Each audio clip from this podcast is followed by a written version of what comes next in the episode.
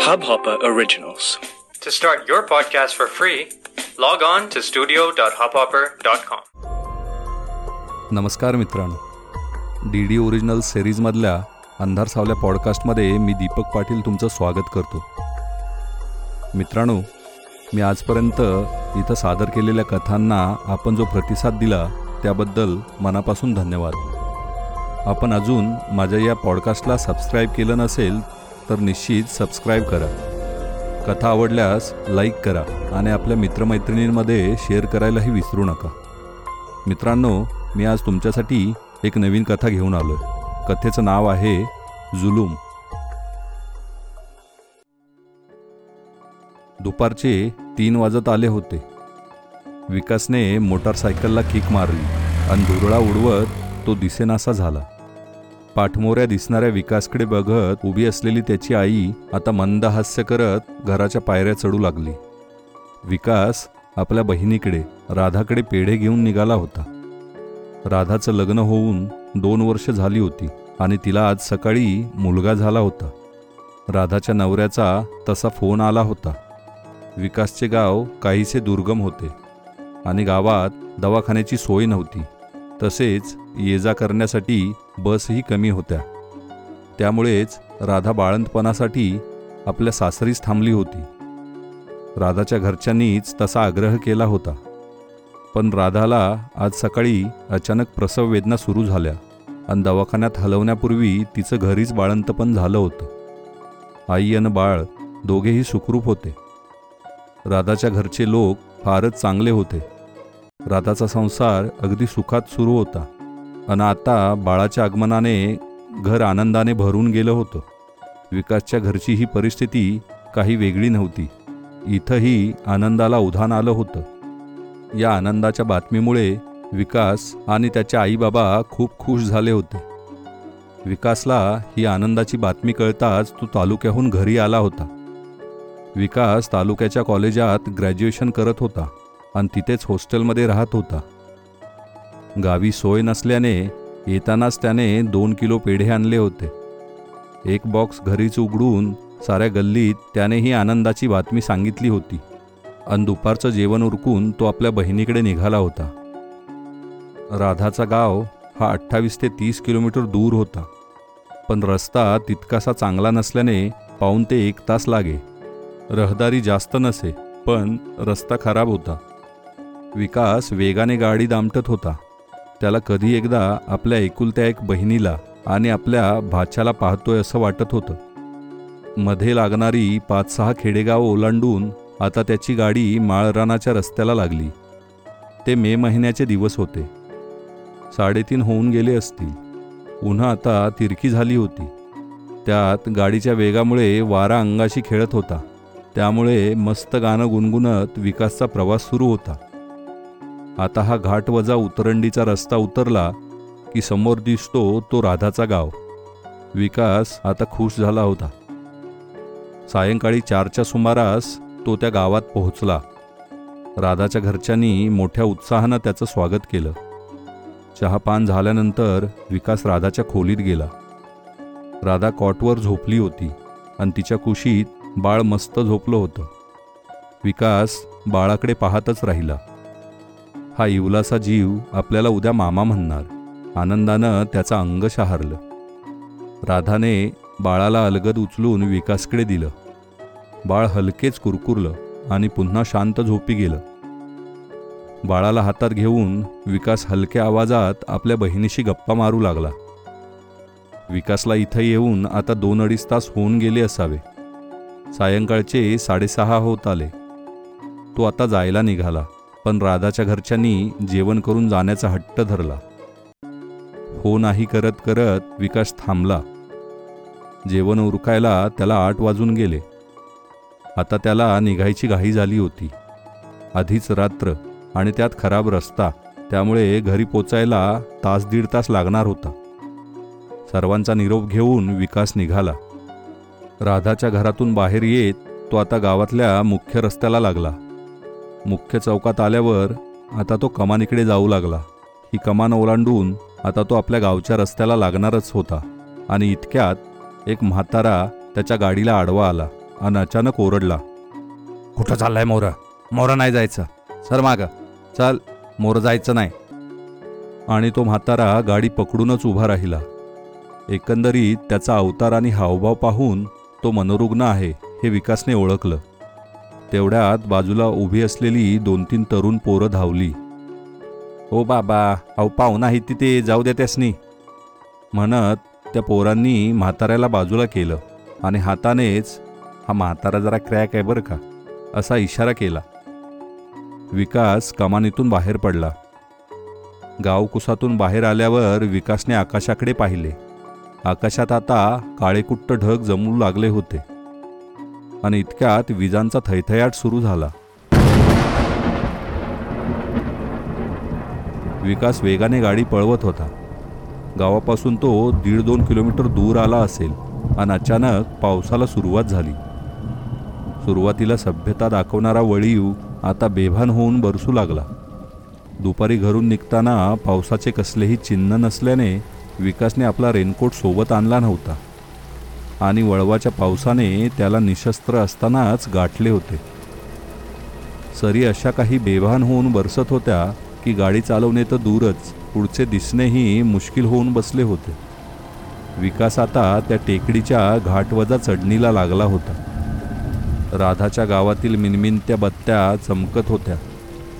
विकास पूर्णपणे भिजून थंडीने कुडकुडत होता. त्यात झोमणाऱ्या गार वाऱ्याने त्याचा प्रवास आणखीच त्रासदायक बनवायचा जणू चंगच बांधला होता. अशा वेळी एखादा फक्कड चहा मिळाला तर? विकास विचार करत होता. तेवढ्यात घाटाच्या वळणावर एका डेरेदार झाडाखाली त्याला एक झोपडी दिसली रस्त्याच्या अगदी कडेला. वळवाचा पाऊस आहे थांबेल थोड्या वेळाने. तोपर्यंत थांबूया का इथे निवाऱ्याला? विकास विचार करत असताना ढगांच्या गडगडाटात वीज अशी काही चमकली की विकासने आपसुकच आपली मोटारसायकल रस्त्याच्या बाजूला घ्यायला सुरुवात केली आणि तो पिंपळाच्या झाडाखाली असणाऱ्या त्या झोपडीसमोर जाऊन थांबला. झोपडीतल्या कंदिलाचा मिनमिनता प्रकाश थोडासा बाहेरही पसरला होता. जावं का आत? नको. कशाला उगाच कुणाला त्रास? डोक्यातले पाणी हाताने उडवत विकास त्या झाडाखाली उभा होता. अरे बाबा ये की आत. खाती का काय मी तुला? आवाज झोपडीतून आला होता. कुण्या वृद्ध स्त्रीचा आवाज होता तो. विकास झोपडीत शिरला. म्हातारी कोपऱ्यातल्या चुलीसमोर बसली होती. हातात काहीतरी होतं. म्हातारी ते चुलीच्या निखाऱ्यावर भाजत होती. विकासनं निरखून पाहिलं. एखादा जंगली ससा असावा तो. विकासला थोडं विचित्र वाटलं. ती म्हातारी सत्तरी पार केलेली एक वृद्ध महिला होती. काया कृश असली तरी चेहऱ्यावर एक तेज होते. कंदिलाच्या प्रकाशात तिचे डोळे विलक्षण चमकत होते. भिजलासले का समदा? ये हित शेक जरा चुलीला. म्हातारी विकासला चुलीजवळ बोलावत होती. थंडीने असाही विकासचा बँड वाजला होता. तो अलगद चुलीजवळ जाऊन त्या म्हातारीच्या शेजारी बसला. म्हातारी त्या भाजलेल्या ससाचे मांस खाऊ लागली. विकासलाही तिने इशारानेच खातोस का म्हणून विचारले. त्याने हातानेच नकार दिला. त्याला ते दृश्य भयंकर किळसवानं वाटत होतं. विजेचा गडगडाट सुरूच होता. पाऊस क्षणभरही उसंत घ्यायला राजी नव्हता. बाहेरील परिस्थितीचा कानोसा घेत विकासने विचारले अहो आजी गाव तर इथून दोन अडीच किलोमीटर दूर आहे. तुम्ही एवढ्या दूर अशा एकट्या कशा राहता? वास्तविक विकासला काहीही देणे घेणे नव्हते. पण आता बसायचंच आहे इथे काही वेळ तर काहीतरी बोलावं म्हणून त्यानं विचारलं. अरे लेखरा माझं जर सांगत बसली तर रात कधी उजाडल तुला मला कुणाला बी कळायचं नाही. खरपूस भाजलेल्या सशाचा लचका तोडत म्हातारी बोलली अहो आजी पाऊस धोधो पडतोय बाहेर. मला वाटत नाही लवकर थांबेल पाऊस. आपल्याकडे वेळच वेळ आहे. सांगा ना तुमची स्टोरी मला ऐकायला आवडेल. सांगा ना प्लीज म्हातारीला उगाच चिथावत विकास बोलला. पण त्याला कुठं माहिती होतं की म्हातारी खरोखर भावनिक होऊन बोलायला लागेल. तशी म्या जास्ती बोलत नाही कोणा संग पण तू लई जोर देतोस म्हणून सांगती. आणि म्हातारी खरोखरच सिरियस होऊन बोलू लागली. विकास मनातल्या मनात स्वतःलाच दोष देत होता. आता या म्हातारीचं रडगाणं ऐकत बसावं लागणार. शिट यार एवढ्या चांगल्या दिवसाचा असा शेवट. आणि म्हातारी बोलू लागली. ऐकायची इच्छा नसतानाही तिचे शब्द विकासच्या कानावर पडत होते. या गोष्टीला चाळीस वर्षे होऊन गेली होती. शांता म्हणजेच ही म्हातारी नवीनच लग्न होऊन या गावात आली होती. तिचा नवरा केशव केशव वयाच्या बाराव्या वर्षी अनाथ झाला होता. पावसात झाडाच्या आडोशाला उभे असलेल्या त्याच्या आईवडिलांवर वीज पडली होती आणि त्यामुळे ते दगावले होते. गावातील लोकांच्या मेहरबानीवरच केशव मोठा झाला होता. स्वतःच्या हिमतीवर त्यानं आपलं वडिलोपार्जित घर डागडुजी करून दुरुस्त केलं होतं. शांताशी त्याचं लग्न झालं. शांता आणि केशव दोघेही मेहनती होते. दोघांनी जीवाचं रान करून संसार उभा केला. पण एकाच गोष्टीची खंत होती. लग्नाला तीन वर्ष होऊन गेली असली तरी शांताची कूस अजून उजवली नव्हती. शांताला मूलबाळ नव्हतं. शांताला ही गोष्ट फारच निराश करत असे. पण केशव केशवला असं काहीही वाटत नव्हतं. आणखी एक गोष्ट होती जी शांताने केशवला कधी सांगितली नव्हती. आणि ती म्हणजे तो लोचट गना पाटील. शांताचं लग्न झाल्यापासून त्या हलकट पाटलाची नजर शांतावर होती. या ना त्या मार्गाने तो तिला हासिल करू पाहत होता पण शांता ही फार बेरकी होती. त्या पाटलाला तिनं जवळही फिरकू दिलं नव्हतं. आपला नवरा साधा भोळा आणि गावात गाना पाटलापुढं कुणाचंही काही चालत नाही हे शांताला चांगलंच ठाऊक होतं. म्हणूनच शांतानं केशवला याबद्दल काहीही सांगितलं नव्हतं. जवळजवळ दोन वर्ष गना जंगजंग पछाडलं पण शांता त्याच्या हाताला लागत नव्हती. अखेर वैतागलेल्या पाटलानं शांता चेटकीन आहे अशी अफवा गावात पसरवली. आणि त्यात भरीसभर म्हणजे एक दिवस शांताच्या शेजारचा एक बारा वर्षाचा मुलगा अकस्मित मेला. या चिटकिनीला पोर होत नाही म्हणून ही गावातल्या पोरांचा आता जीव घ्यायला लागली गना पाटलानं गावात आवई उठवली. आणि गावकऱ्यांना चिथावून तो शांताच्या घरासमोर घेऊन आला. केशव काही कामानिमित्त बाहेरगावी गेला होता. गावकऱ्यांनी शांताला घरातून बाहेर काढलं. ही चेटकीन गावात नको म्हणून गावकऱ्यांनी शांताला एका झाडाला बांधलं आणि ते तिला पेटवून देणारच होते. इतक्यात केशव तिथे पोहोचला. त्यानं गावकऱ्यांना विरोध केला. गणापाटलालाही तो विरोध करू लागला. आणि गणापाटलाच्या गुंडांनी त्याला काठ्याने बडवायला सुरुवात केली. एक वेगवान काठी केशवच्या डोक्यात अशी काही लागली की तो वार त्याच्या जिव्हारी लागला. केशव कोसळला आणि जागीच मेला.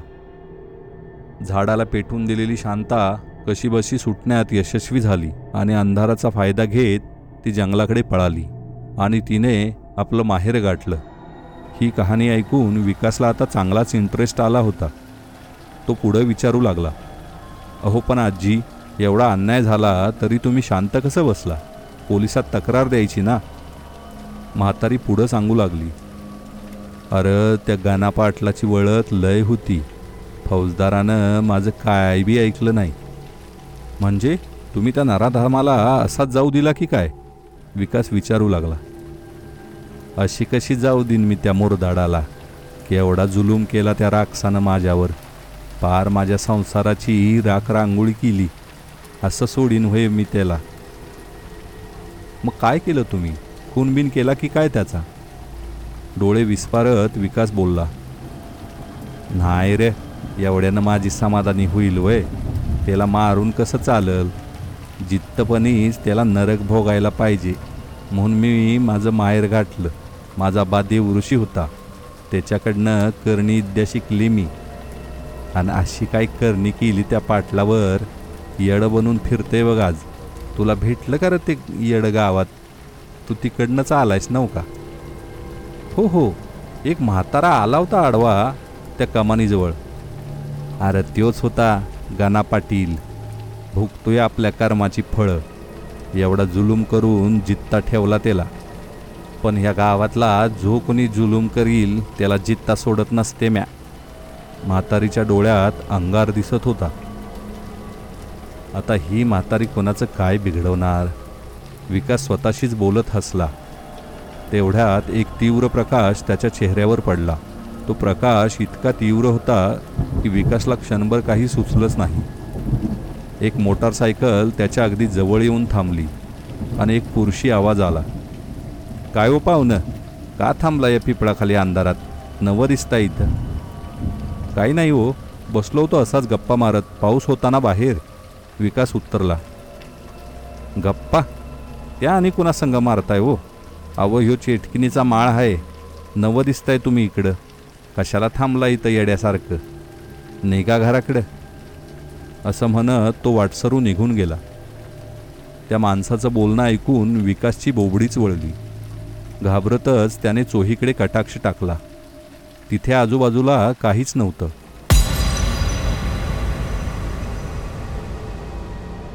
पिंपळाच्या झाडाखालच्या मिट्ट काळोखात तो एकटाच मांडी घालून बसला होता. कुठं गेली ती म्हातारी आणि कुठं गेली तिची झोपडी? भीतीची एक थंड लहर विकासच्या तळपायापासून मस्तकात गेली. त्यानं घड्याळ पाहिलं. रात्रीचे साडेबारा होऊन गेले होते. पाऊस आता थांबला होता. विकास लगबगीनं उठला. गाडीला किक मारून तो तिथून पसार झाला. धन्यवाद मित्रांनो. कथा कशी वाटली लाईक आणि कमेंट करून जरूर सांगा.